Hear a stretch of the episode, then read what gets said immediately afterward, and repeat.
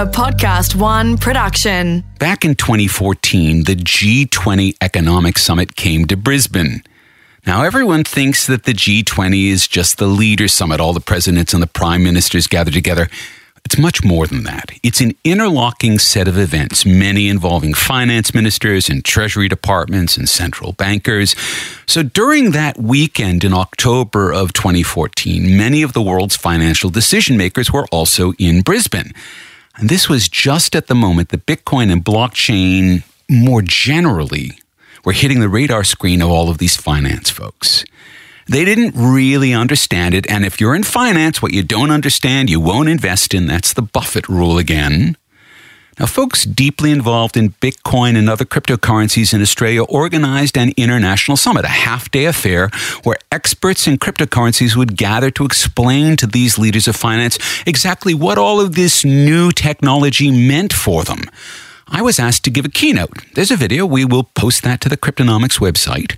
And I was asked to act as an MC, introducing various leading minds in Bitcoin and blockchain. It was a fun day.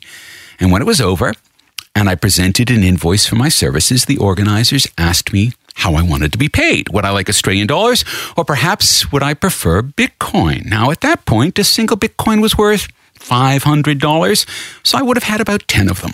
I considered it briefly and I said, Thanks. No thanks. I'll take the dollars. And that was that. On December the 17th of 2017, the price of a Bitcoin peaked at around 25,000 Australian dollars. If I had taken my payment in Bitcoin and held it until the peak, I'd have earned a quarter million dollars for an afternoon's work. Now, had I to do it over again, I probably would have taken 90% of my wages in dollars, 10% in Bitcoin. I still would have made five times as much. Lesson learned.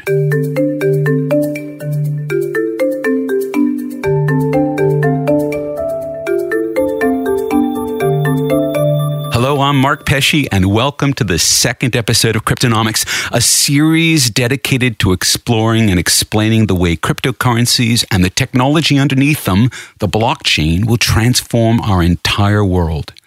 Along the way, we'll learn what makes it all tick, how people are using this technology to do amazing things, and what it all means for the future of money, finance, investing, and the economy.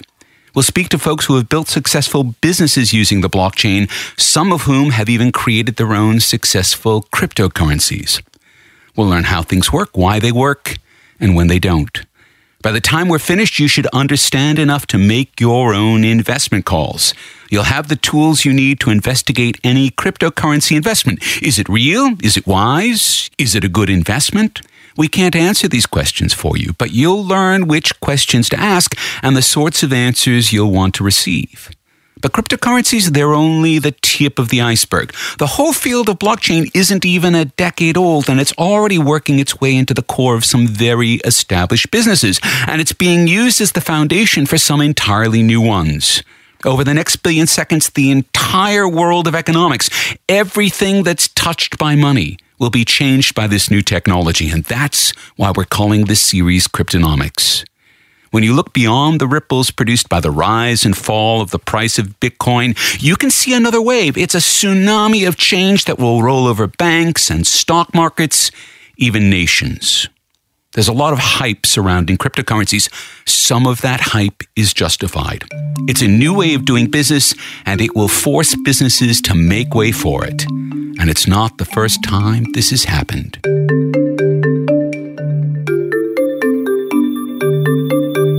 Welcome back to episode two of Cryptonomics, where we'll be asking what makes Bitcoin so special, and specifically, why do people treat Bitcoin like money?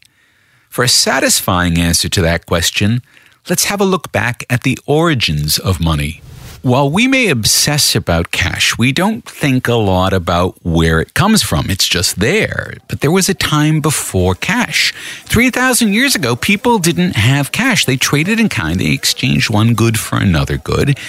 It's not really clear exactly when people began to trade in gold. That goes back a very long time. Gold is durable, it's malleable, it's very dense. A little bit of gold weighs a whole lot. It's also rare, which means that a little bit of gold not only weighs a lot, it's worth a lot. And people have been trading small bits of gold jewelry for a very long time. Certainly for as long as we've had writing and ledgers that could be baked into the sun to become permanent records. But there wasn't really any need to form the gold into jewelry because gold has value in itself. You could just trade in gold. And around 2,600 years ago, a civilization, the Lydians, they were in what is today southwestern Turkey, they invented the first coin. I've seen these coins. They're tiny, they're not much bigger than a lentil. These Lydian coins were made out of a substance known as electrum. That's a naturally occurring alloy of silver and gold, something similar to the white gold that we use today in jewelry. That's also gold that's been alloyed with silver. And they were stamped with the image of a lion because that stamp told you it was a real Lydian coin.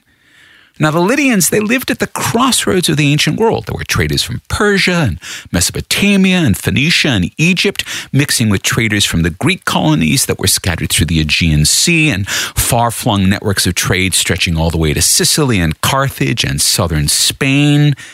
Traders needed a portable, durable and valuable medium of exchange, something that was small, something that could be counted easily, something that would be instantly recognized by another trader as valuable. So coins were an immediate hit. 600 years later, around the time Augustus Caesar became the first emperor of Rome, coins were in use across almost all of Eurasia, from Britain all the way to China, carried with traders wherever they went cash had become indispensable to commerce. And all that cash proved very tempting to folks who, well, they might want to make their own coins. Coins that might look real but wouldn't contain gold or maybe not as much gold as the real deal. Counterfeiting is nearly as old as minting coins. There's a famous story about the Greek philosopher Archimedes, and it tells us how big this problem was in the ancient world because stepping into a bath one day, Archimedes exclaimed, Eureka! which means, I found it. He'd found the way to detect counterfeiting. Now, remember what we said about gold. It's very dense. A small amount of it weighs a lot. If you fake a gold coin, you can make it weigh as much as a real gold coin. So you can throw them both on a scale and you can see that they weigh the same amount. But the coin that's made out of real gold is denser and smaller. And the only way to measure the coin's volume is by immersing it in water and measuring how much water it displaces. The real gold coin will displace a smaller amount of water than the counterfeit coin, even though they weigh the same. So Archimedes gave the world the first counterfeiting detection tool, and that worked for nearly a thousand years. And all this time, the Chinese had been minting coins with holes in their centers. It looks a little odd to us, but it proved very practical because it allowed traders to run a string through long stacks of coins. And they basically strung them around them as the first money belts. As they traveled around, they would be wearing their money. And that worked really well until some of those traders got so prosperous, they simply couldn't wear all of the coins. They were falling over. So instead, about 1100 years ago, those traders started to use printed paper. And remember, printing and paper are both Chinese inventions as well. So they used printed paper to represent thousands or tens of thousands of coins. And that way they didn't need to carry the coins around. They could simply hand that printed paper to another trader. And very quickly, the bureaucracy of Song Dynasty China took this idea up as their own and they created the first paper money. Paper money. Well, people have all sorts of feelings about paper money. Almost all of us carry paper money around with us all of the time we're out of the house. It's everywhere. It's hugely important. And it's also completely ridiculous. When Marco Polo returned from China and wrote about money made from the bark of trees, Europeans thought him barking mad. Money from trees? What kind of lunacy is this? How could it have any value? Wasn't the real value in the scarcity of gold? Anyone could make paper. Anyone could print anything they wanted onto paper, but that didn't give the paper value. And yet, within a few hundred years, All of Europe used paper money too. It was just too useful, too convenient, and a bit too dangerous. Counterfeiting paper money is easier than counterfeiting coins. People have been counterfeiting paper money for as long as there's been paper money. And it was always a capital offense in Imperial China because counterfeiting caused people to question the value of paper money. Unlike coins, paper money requires a bit of belief. You have to believe that a merchant has the coin to back up his paper money. You have to believe a government has the reserves of precious metals to back up the paper money they're printing. And if you don't believe, all this paper money becomes nothing more than toilet tissue. So governments have grown increasingly sophisticated in their techniques to outwit counterfeiters. Today's banknotes, they host a range of innovations from RFID to laser reflectivity to holograms and on and on and on, making it practically impossible to counterfeit. But that's always a bit of an arms race. Every innovation provides, at best, a short term advantage. Paper money just barely stays ahead of the best counterfeiters. Now, to assure ourselves about money, that we can feel that it's real, it needs three qualities. First, it has to be authentic. You have to know that this paper money came from the Reserve Bank or the Federal Reserve, and you have to be able to prove it. Second, you have to be able to count it. Now, that may sound weird, but imagine if it were hard to learn the value of a particular piece of paper money. Counting it would be difficult. It should be easy to assess and audit the value of your money. And third, you can't copy it. Now, what I mean is that if you spend $10 of paper money, you can't copy those $10 and spend them again. Those $10 are unique. This is known as the double spend problem. Physical cash doesn't have this problem, at least not until a color printer became widely available. But the internet, well, Everything on the internet is copied. And I mean this literally. To listen to this podcast, you have to make a copy of it. One that comes from our servers at Podcast One to you on your smartphone or computer. You have made a copy of it. The same thing is true for a video or a web page or anything on the internet. The internet is a gigantic global copy machine, which is great. But what does that mean for money? If you can copy money, doesn't that mean you can spend the same money twice? Isn't that just like printing your own money, like counterfeiting? And this is a big reason why we're still using credit cards to buy things online. Because using a credit card means a bank can keep track of how much you spend and will only let you spend within the limits they set.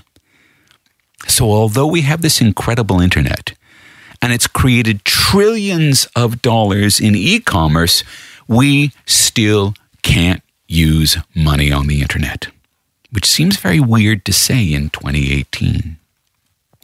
And yet, there's been a solution to this problem for a decade. Let's flash back to 2008 when Satoshi Nakamoto published his white paper, Bitcoin, a peer to peer electronic cash system. Now, in our last episode, we talked about the big revelation in that white paper, a new accounting system known as the blockchain, but that was only the tip of the iceberg. Blockchain is more than a great new accounting system. It can be used to bring money to the internet. Now, to bring money to the internet, you need the three qualities of money authenticity, auditability, and uniqueness. Satoshi Nakamoto showed how you could do all of this, relying on the fact that people have no inherent reason to trust one another, at least not where money is involved. Now, in our last episode, we explained how blockchain works. In the example I gave, we looked at my travel receipts. That's one kind of data you might want to store on a blockchain. But a blockchain can contain any kind of data you like. The Bitcoin blockchain contains a list of who owns what Bitcoins. And that's all there is on the Bitcoin blockchain, just that list. It's a ledger of ownership. Okay, so how do you make entries on that ledger? Well, this is the clever bit. anyone who wants to trade in bitcoins can grab a copy of that ledger. All of the blocks in the blockchain from the very first entry back in January 2009 all the way to the present. That's a big ledger. By the end of 2018, it's projected to be around 200 gigabytes. That's about the size of the drive on your average laptop. And all of that is filled up with a list of who owns what bitcoins. Now, once you grab a copy of that ledger, you download it, you listen, and you listen to everyone else trading in bitcoins. Why? Because they'll be wanting to trade by making changes in the ledger. Changes to the Bitcoin ledger mean one thing Bitcoins are being transferred from one owner to another. And that can't happen unless, and here's the clever bit, that can't happen unless a majority of folks trading Bitcoin agree to the change. To propose a change in the ledger, the trader first has to tell everyone trading in Bitcoins. That's going to be at least hundreds of thousands, if not millions, of different traders. And each of these traders then has a chance to examine their own copy of the ledger. Okay, does this change in the ledger look legitimate? Does the person asking for the transfer really have the bitcoins they say they have? And after they inspect it, the traders beam back a reply, either a yes or a no. If a majority say yes, then a new entry is added to the Bitcoin blockchain, transferring ownerships of the coins from one party to another. And if the majority say no, then nothing happens. The request is simply ignored. Now, this is known as a consensus algorithm because it requires the approval of a majority, 51%, to move forward. And this consensus algorithm is the core of what makes Bitcoin work as internet money. It's all based on distrust. Everyone on the internet wants to ensure that they can spend their own money, but they equally want to make sure that people can't spend money they don't have. So they're going to be very suspicious about any requests to change the ledger. At the same time, they're going to be very careful about any changes they propose to make in the ledger. The consensus algorithm forces everyone trading in Bitcoin to be both suspicious and polite, or else no one gets to spend their money. And that's what Nakamoto meant when he called Bitcoin peer to peer electronic cash. There's no bank anywhere authorizing transactions as there is with a credit card. The traders on the network all share collective responsibility for ensuring that the transactions authorized are valid by coming to consensus. That consensus process takes the authority the bank provides and shares that authority among the traders doing the banking. And that transfer of power away from a bank toward the folks who have always been the bank's customers, that's one of the most exciting aspects of the original Bitcoin proposal. The consensus algorithm provides for authenticity, auditability, and uniqueness. It prevents people from spending the same money twice. And these are qualities that money needs. And so, with this system in place, Bitcoin can function as reliably as money issued by the US Federal Reserve or the Australian Reserve Bank, or as reliably as any Visa or MasterCard or Amex. But there's another quality of Bitcoin, one that made it a lot of fans in its early days, and a big reason it's as popular as it is today. One thing has always made it difficult to believe in paper money the governments that print it. Printing money is a bit too easy. Governments have always been able to print as much paper money as they'd like to because it doesn't require a limited, expensive resource like gold. And over the last millennium, that has proven a continuous temptation for governments. Back in 2009, Zimbabwe had printed so much of its own currency that it took a billion of them to have the equivalent value to a dollar. And in the 1920s, Germany printed so much of its currency it took wheelbarrows full of cash to buy a loaf of bread. A government printing press is a license to make money, but money isn't the same thing as value. Value is determined by the market, and the market closely watches how much printing a government does. Print too much money, and the market stops believing in your money. When Satoshi Nakamoto designed his electronic cash system, he confronted that problem directly. No one can just press a button and print more bitcoins. Bitcoins have to be mined. Now, of course, these are digital bits, so mining is really a metaphor. But what it means is that people who trade in Bitcoin will be paid in Bitcoins if they do work for the Bitcoin network. What kind of work? Keeping the Bitcoin blockchain up to date. Each consensus approved Bitcoin transaction gets added to the ledger, and eventually enough of these ledger entries are bundled together into a block, just as I bundled the group of my travel receipts together in our example from the first episode. The Bitcoin miners compete to create these blocks, and the miner who wins the race gets to add their block to the blockchain and receives a reward in Bitcoins. And that's the only source of new Bitcoins mining. So, in that sense, a Bitcoin is a bit like gold, with one big difference. Over the last hundred years, the amount of gold mined each year has remained relatively stable. Bitcoin miners, on the other hand, they earn less over time for their work. In the beginning, back in 2009, a miner would receive 50 bitcoins if their block made its way into the Bitcoin blockchain. But of course, that was back when bitcoins were only worth a few pennies.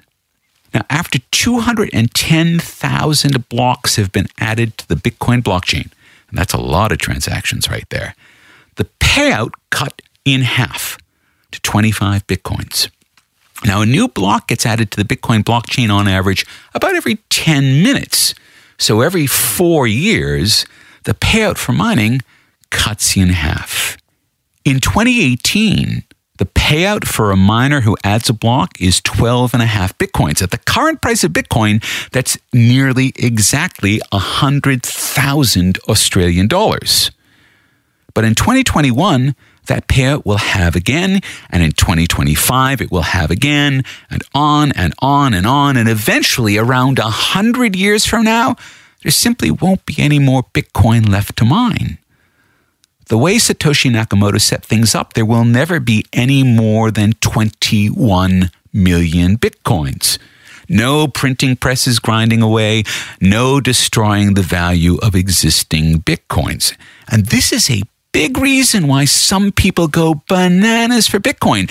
They see in it a form of money that governments can't devalue. They will always remain scarce. They will always be rare. They will always be valuable. So there you have it Bitcoin. It's built on a blockchain, but it has other special features, such as mining, that make it rare and help people believe in it. Because, and here's the catch like paper money, bitcoins have no inherent value. Unlike gold, you can't use them for jewelry or electronics. You can only move them around on a ledger, transfer them back and forth. That's it. So, for Bitcoins to have any value at all, people need to believe, and they do, clearly. Bitcoins that cost a few pennies a few years ago cost a few thousand dollars today. On the other hand, because Bitcoins are money that works on the internet, they do have a value that gold doesn't have. They can be used for electronic commerce. But there's a bit of a catch here. Let's say someone is buying something online and wants to pay for it in Bitcoin they'll need to request a change in the ledger. That can happen, but it's not fast. It can take many minutes to settle a transaction in bitcoins. A credit card transaction, that settles in less than a tenth of a second. And so while we do have internet money in Bitcoin, it's not exactly ideal.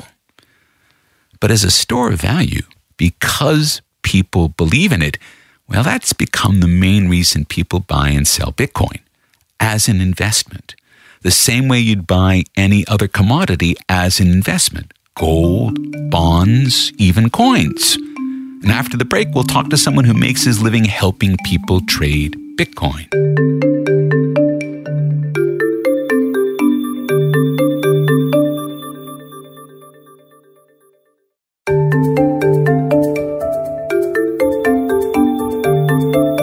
When I opened this show, I told the story of giving a keynote and running an event at the G20 meeting in Brisbane.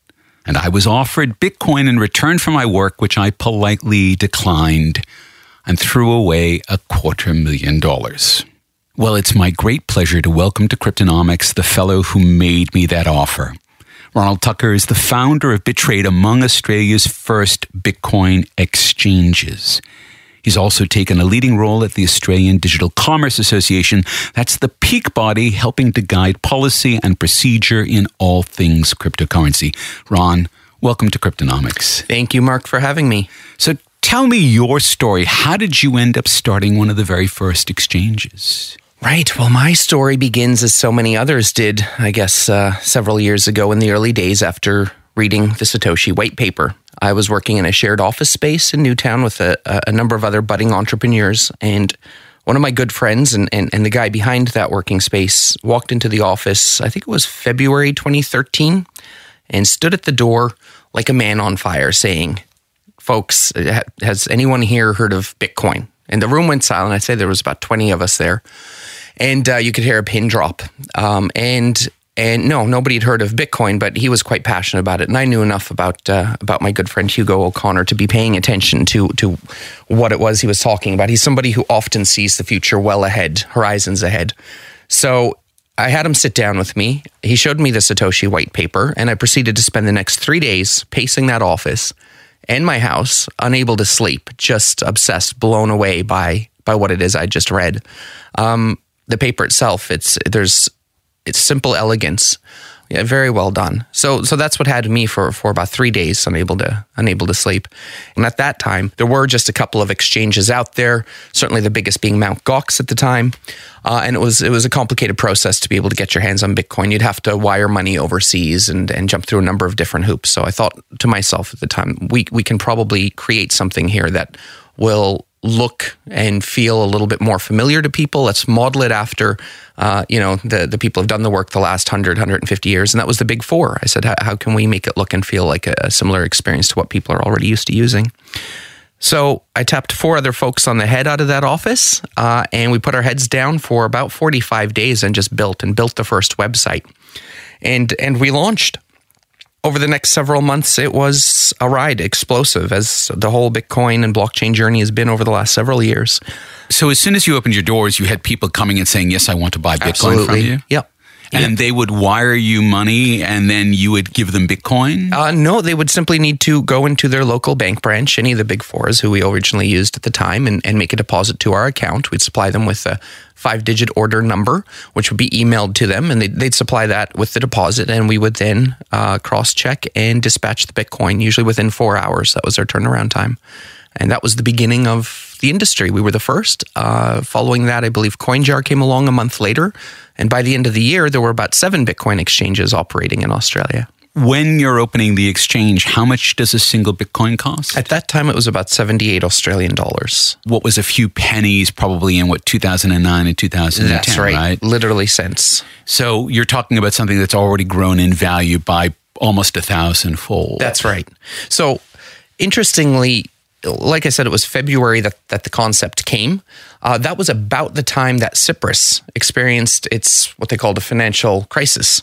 Um, for three days, the banks were shut uh, in Cyprus. And what was noted by economists and then subsequently the media was that gold in the region didn't fluctuate the way it was supposed to in a situation like that. First time in, in modern recorded history and people had been taking their money into this new Bitcoin thing. And we saw a spike Bitcoin went from a few hundred dollars a Bitcoin to I think it peaked at around sixteen hundred dollars. That's right, that's right, about sixteen hundred Australian. It was about a thousand US December twenty thirteen. And uh, yes, that's when we knew uh, we were onto something. So already, any Bitcoin that you owned had increased by a factor of around 12, 13 at that. That's point, correct. Just yep. in that just that period of time. Mm-hmm.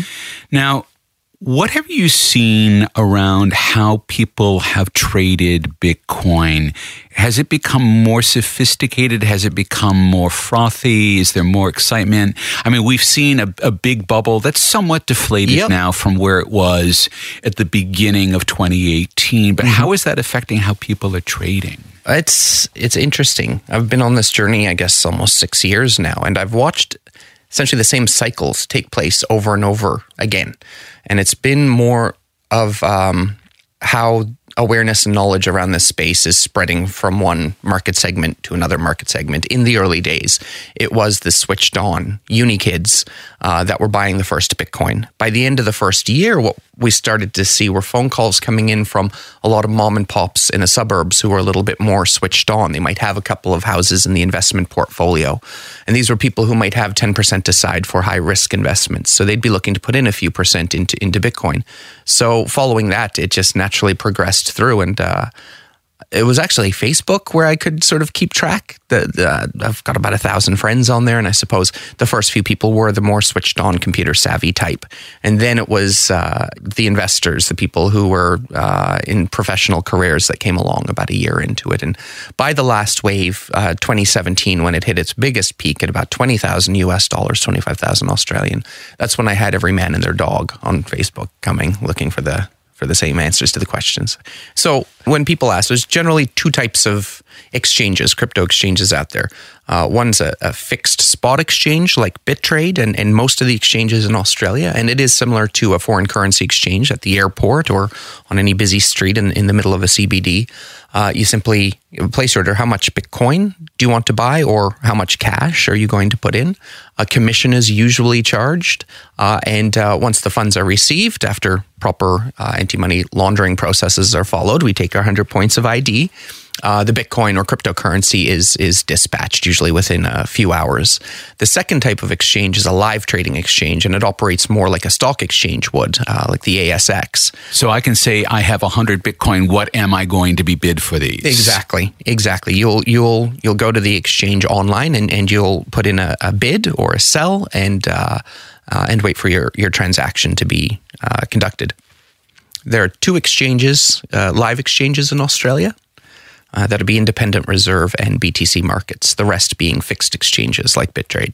Now, we've seen, I guess, over that period of time, as Bitcoin has grown in awareness, we've also seen the various financial institutions mm-hmm. have various degrees of either happiness or discomfort mm-hmm. around Bitcoin. Could you talk a little bit about that journey as well? Sure, absolutely. Well, this might be a good chance to segue into where we went after BitTrade. Uh, look, a year in, getting the knocks on the door we were getting from media, from regulators, uh, from from policymakers wanting to understand more about what was taking place.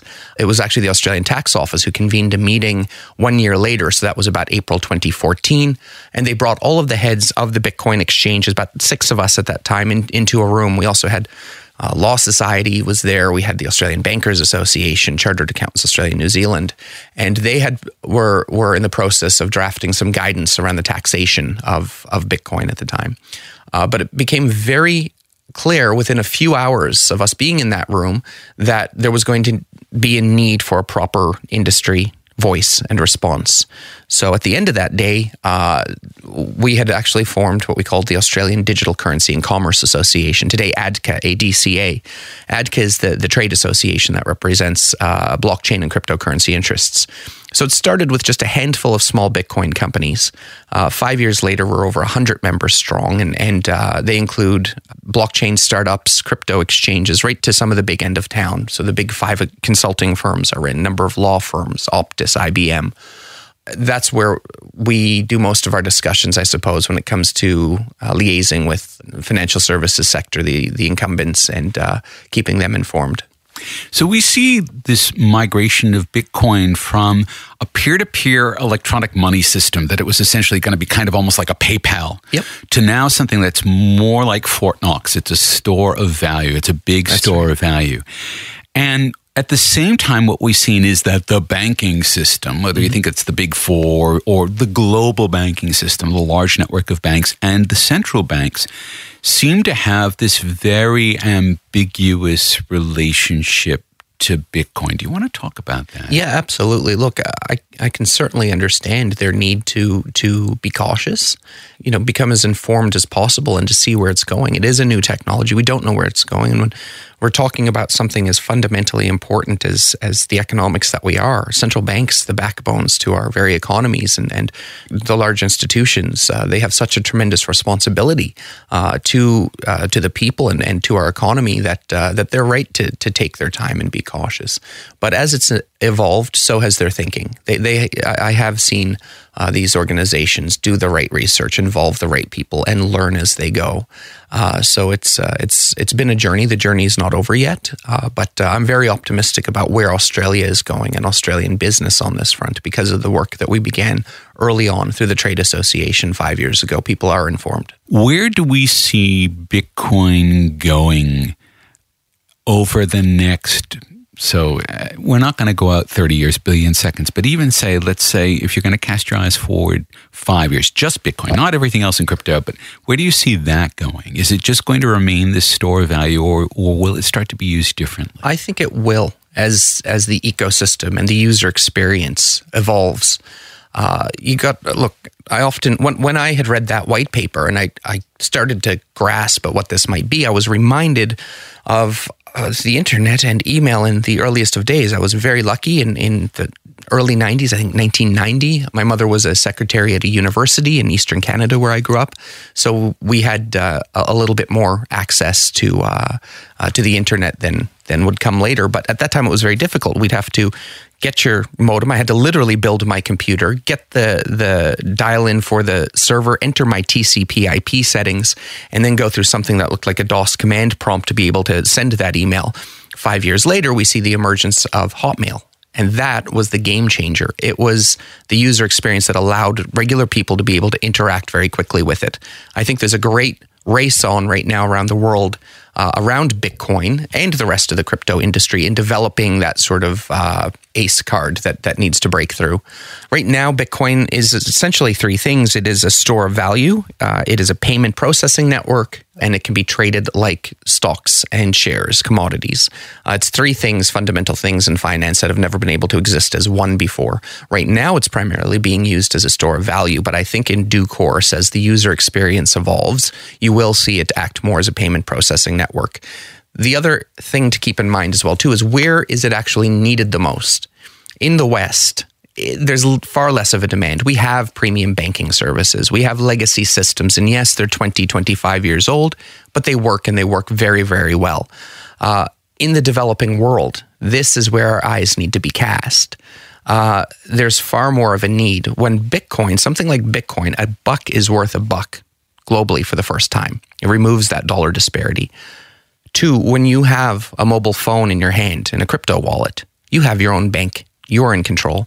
And three, when you have a good idea and are willing to roll up your sleeves and execute that idea, everybody has a fair shake. We're going to see tremendous things come out of the developing world in the next 10, 15 years, thanks to Bitcoin and cryptocurrencies. Ron, thank you very much for joining us on Cryptonomics. Thank you, Mark.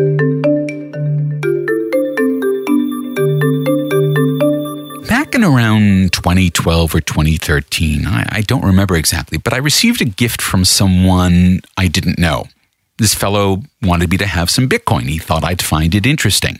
It wasn't very much Bitcoin, probably just a dollar or two in value, if I recall correctly. But in order to collect the Bitcoin, I had to install this digital wallet on my smartphone where I kept that Bitcoin securely. Again, I just didn't really think much about it. I went through the motions. It was interesting. I was learning a little bit. And then I got robbed. Now, because Bitcoins are like real cash and they were stored on my phone like real cash, when someone stole my phone, it means they stole my Bitcoin. Now, they couldn't spend them because the phone was password protected and the app itself had another password. And so those bitcoins were lost, all two tenths of a bitcoin.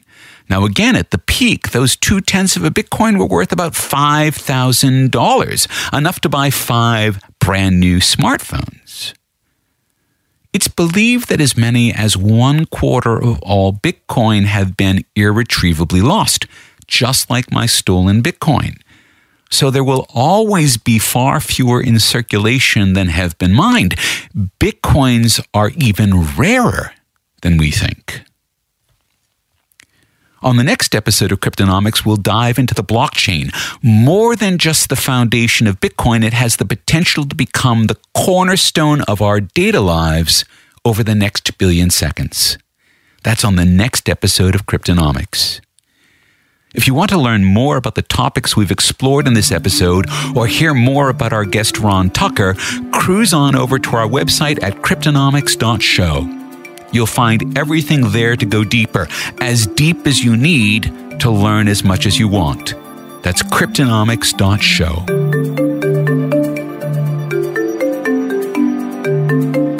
Cryptonomics was written and presented by Mark Pesce, created in collaboration with Podcast One Australia. Producer Alex Mitchell, and sound production by Matt Nikolic. For more episodes, go to podcastone.com.au, download the Podcast One app, or search The Next Billion Seconds Cryptonomics on Apple Podcasts. This is Mark Pesce, thanking you for listening.